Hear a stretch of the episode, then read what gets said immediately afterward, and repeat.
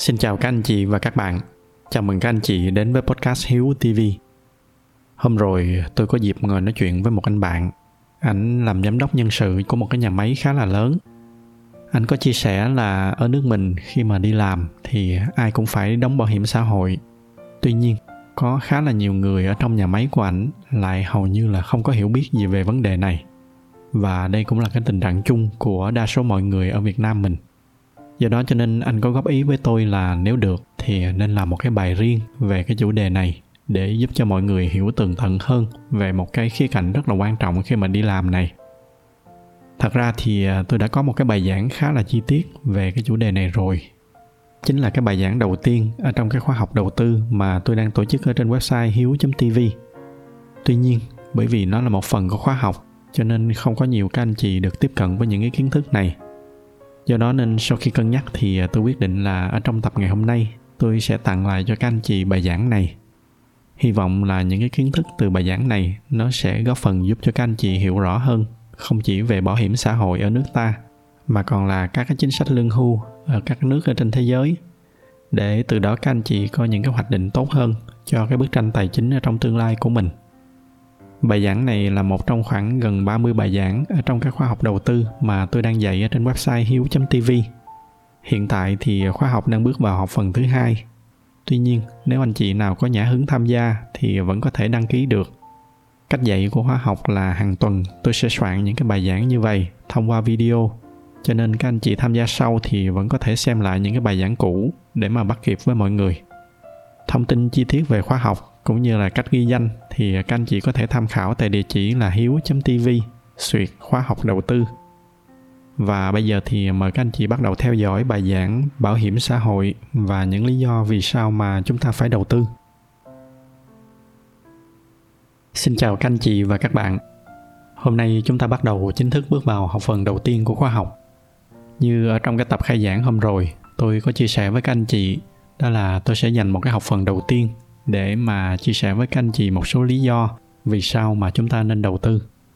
Và theo tôi thì cái lý do lớn nhất đó là chúng ta muốn hướng tới tự do tài chính. Khi mà đạt được tự do tài chính rồi thì chúng ta có thể sống mà không còn bị cái sự chi phối và ảnh hưởng của tiền bạc nữa. Cái điều này thì tôi đã chia sẻ rất là kỹ ở trong cái loạt bài về tự do tài chính ở trên podcast tôi đoán là các anh chị ở đây chắc là đa số cũng đã xem cái loạt bài đó rồi. Nhưng mà nếu mà có anh chị nào chưa xem, thì à, có thể xem lại ở trên youtube. Tôi sẽ để cái link ở trong cái phần mô tả ở bên dưới cho các anh chị tiện xem lại. Tôi thường hay nói vui là cái ngày mà chúng ta đạt được tự do tài chính, nó là cái ngày mà cuộc đời của chúng ta, nó giống như là được bước qua một cái trang mới.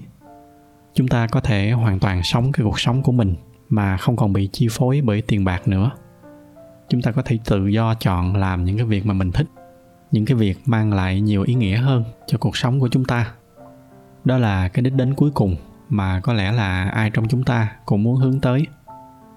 Trong cái loạt bài tự do tài chính, tôi đã chia sẻ với các anh chị những cái bước rất là chi tiết ở trong cái giai đoạn đầu, từ cái việc theo dõi chi tiêu cho tới cái cách xóa nợ và bắt đầu tích lũy.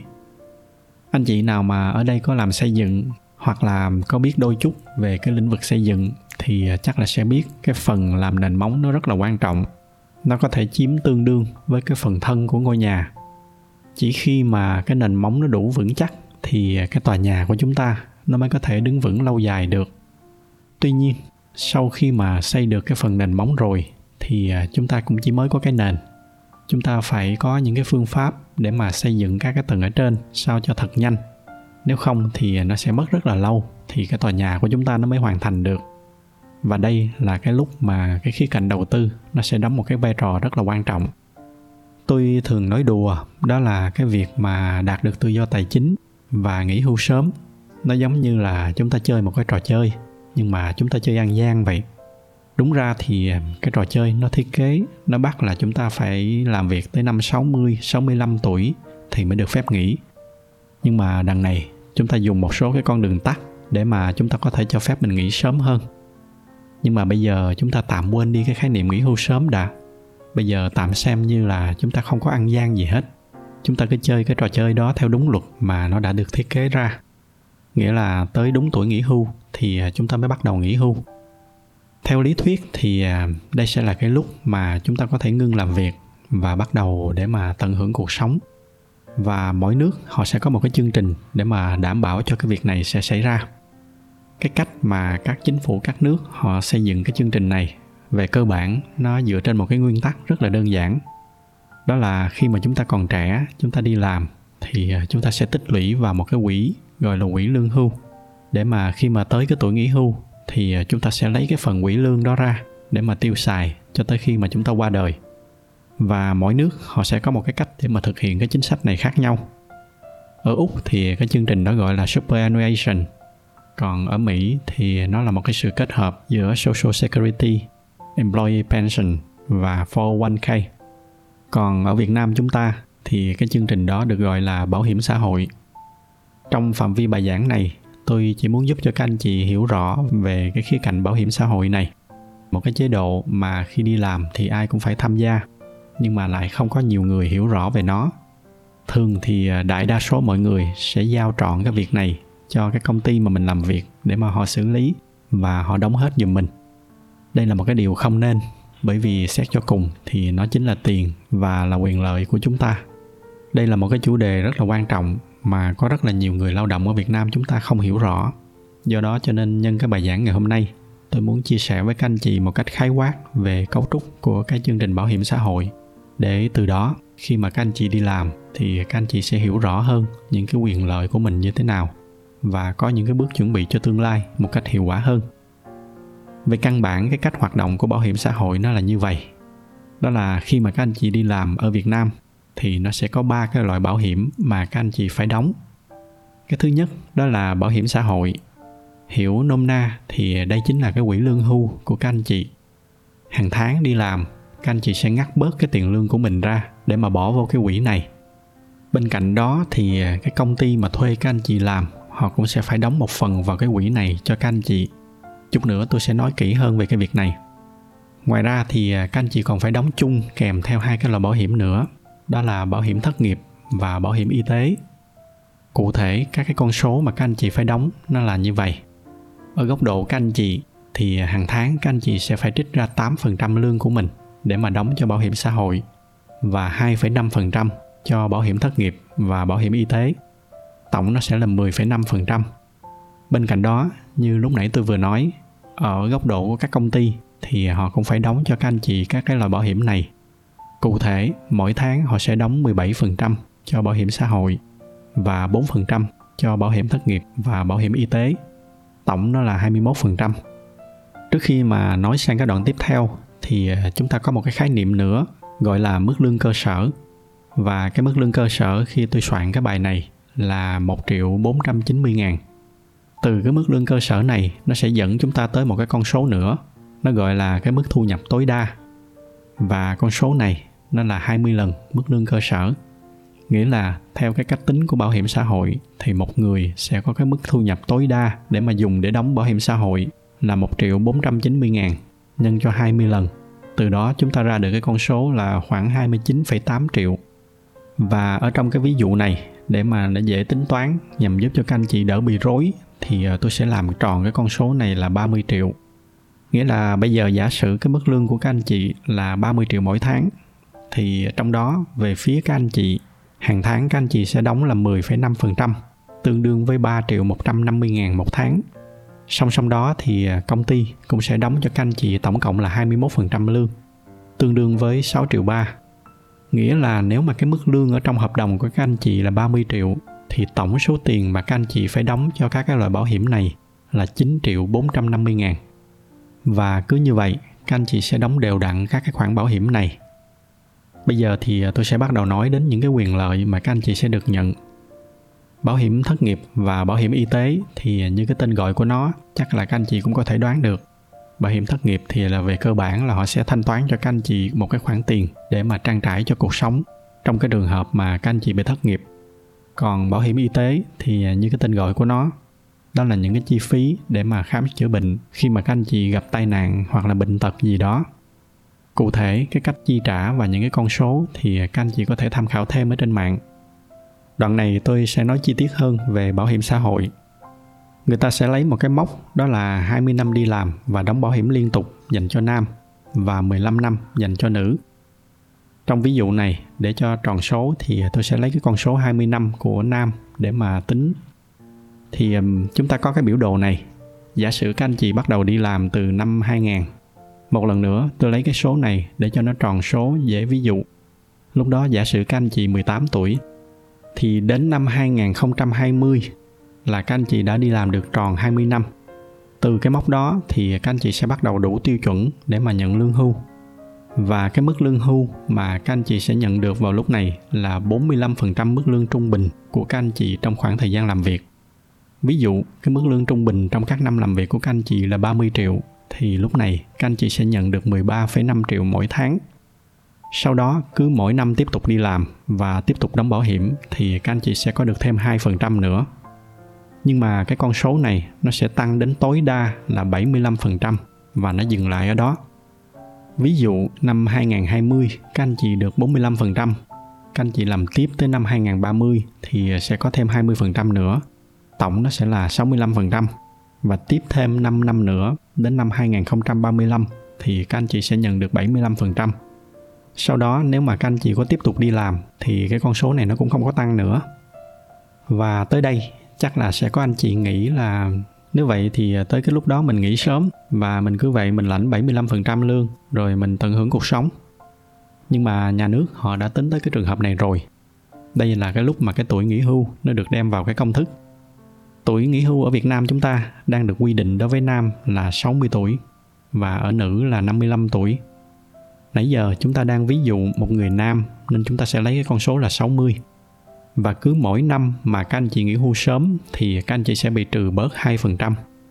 Trong cái ví dụ này, đến năm 2035, lúc đó cái anh này anh được 53 tuổi, anh sẽ đạt được cái mốc là 75% và giả sử anh quyết định nghỉ anh không làm nữa, nghĩa là anh nghỉ hưu sớm 7 năm. Và cứ mỗi năm nghỉ hưu sớm anh bị trừ 2%, tương đương với việc là anh sẽ bị trừ 14%. Lấy 75% trừ 14% thì anh đó anh sẽ còn lại là 61%. Bây giờ chúng ta tính cái trường hợp mà anh nghỉ sớm hơn nữa.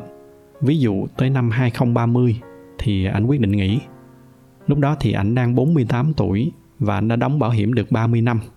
Tương đương với cái việc là anh sẽ được nhận cái mức lương hưu là 65%. Nhưng bởi vì anh nghỉ hưu sớm lúc 48 tuổi, nghĩa là sớm hơn 13 năm so với cái độ tuổi quy định, cho nên ảnh sẽ bị trừ 26% chúng ta lấy 65% trừ 26% thì ảnh còn lại chỉ có 39% mà thôi. Nếu trường hợp ảnh nghỉ hưu vào lúc 48 tuổi.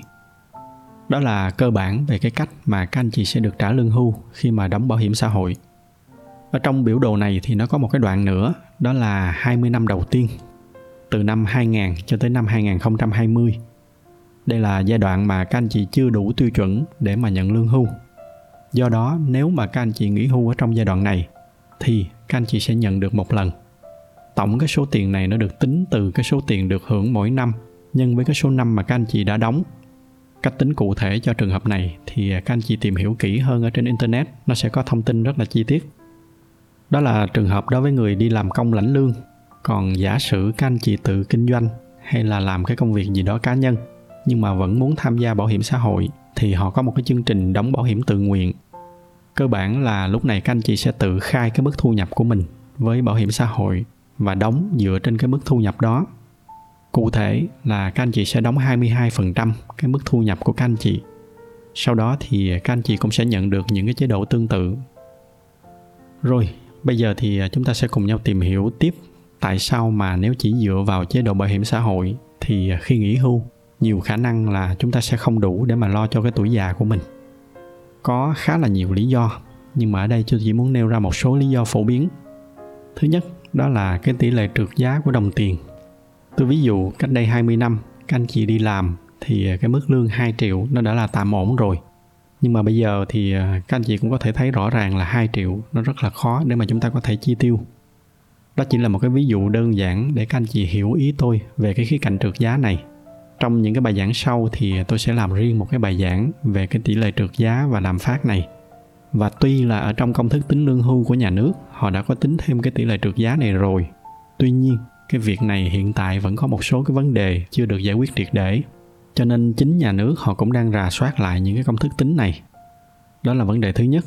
Cái vấn đề thứ hai nó còn nguy hiểm hơn, đó là khi mà chúng ta đi làm thì các cái công ty họ thường hay lách luật bằng cách là ký cái hợp đồng lao động thấp hơn cái mức lương thực tế. Cái việc này thường được giải thích là để nhằm tiết kiệm cho các anh chị và tiết kiệm cho cả phía công ty.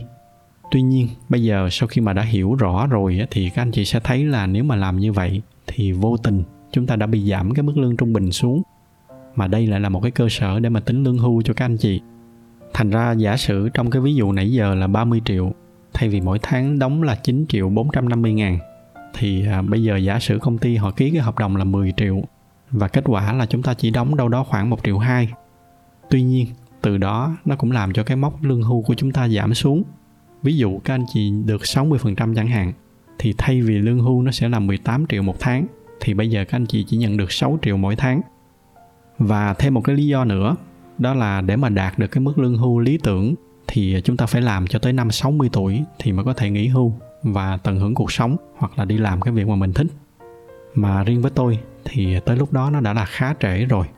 Lúc đó thì sức khỏe của chúng ta nó cũng không còn được dồi dào như lúc trước nữa. Cho nên với tôi thì chúng ta phải bằng cách nào đó đạt được tự do tài chính sớm hơn, thì chúng ta mới có thể nghỉ hưu sớm mà vẫn yên tâm là cả quãng đời còn lại của chúng ta vẫn được đảm bảo có một cái cuộc sống thoải mái đó là nãy giờ tôi nói những cái trường hợp của các anh chị đi làm nhân viên chức lãnh lương còn một cái nhóm cũng không ít, đó là các anh chị làm các cái công việc riêng, tự kiếm thu nhập hàng tháng. Thì có một cái thực tế là rất là hiếm có anh chị nào tham gia bảo hiểm xã hội. Mà trong trường hợp này, nếu mà không có một cái phương thức để mà tiết kiệm và đầu tư hiệu quả, thì nó sẽ vô cùng nguy hiểm cho tuổi già của chúng ta. Bởi vì lúc này các anh chị sẽ không có bất kỳ một cái nguồn trợ cấp nào và nó sẽ rất là dễ dẫn tới cái việc là chúng ta phải lệ thuộc vào con cái còn không thì à, tuổi già của chúng ta vẫn cứ phải tự đi bươn chải kiếm sống. Đây là những cái hình ảnh rất là đau lòng mà thỉnh thoảng chúng ta vẫn thường bắt gặp ở việt nam mình. Mà kể cả là cái trường hợp may mắn có con cái chăm lo thì tôi nghĩ đây cũng không phải là một cái kịch bản tốt.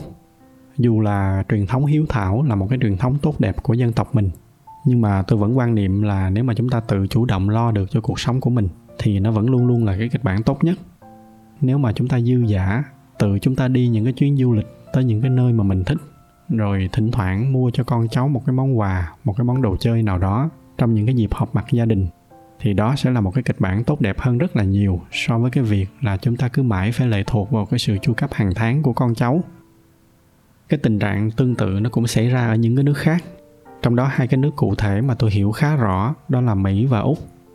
Ở úc thì có một cái chương trình gọi là superannuation trong đó khi mà đi làm thì à, chính phủ sẽ trích ra 10% lương của các anh chị để để vào một cái quỹ lương hưu.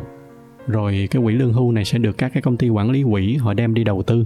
Với cái mục tiêu là những cái khoản đầu tư này nó sẽ sinh lời, đủ để tới khi mà các anh chị nghỉ hưu, thì những cái khoản đầu tư này nó sẽ đủ để chu cấp cho cuộc sống của các anh chị.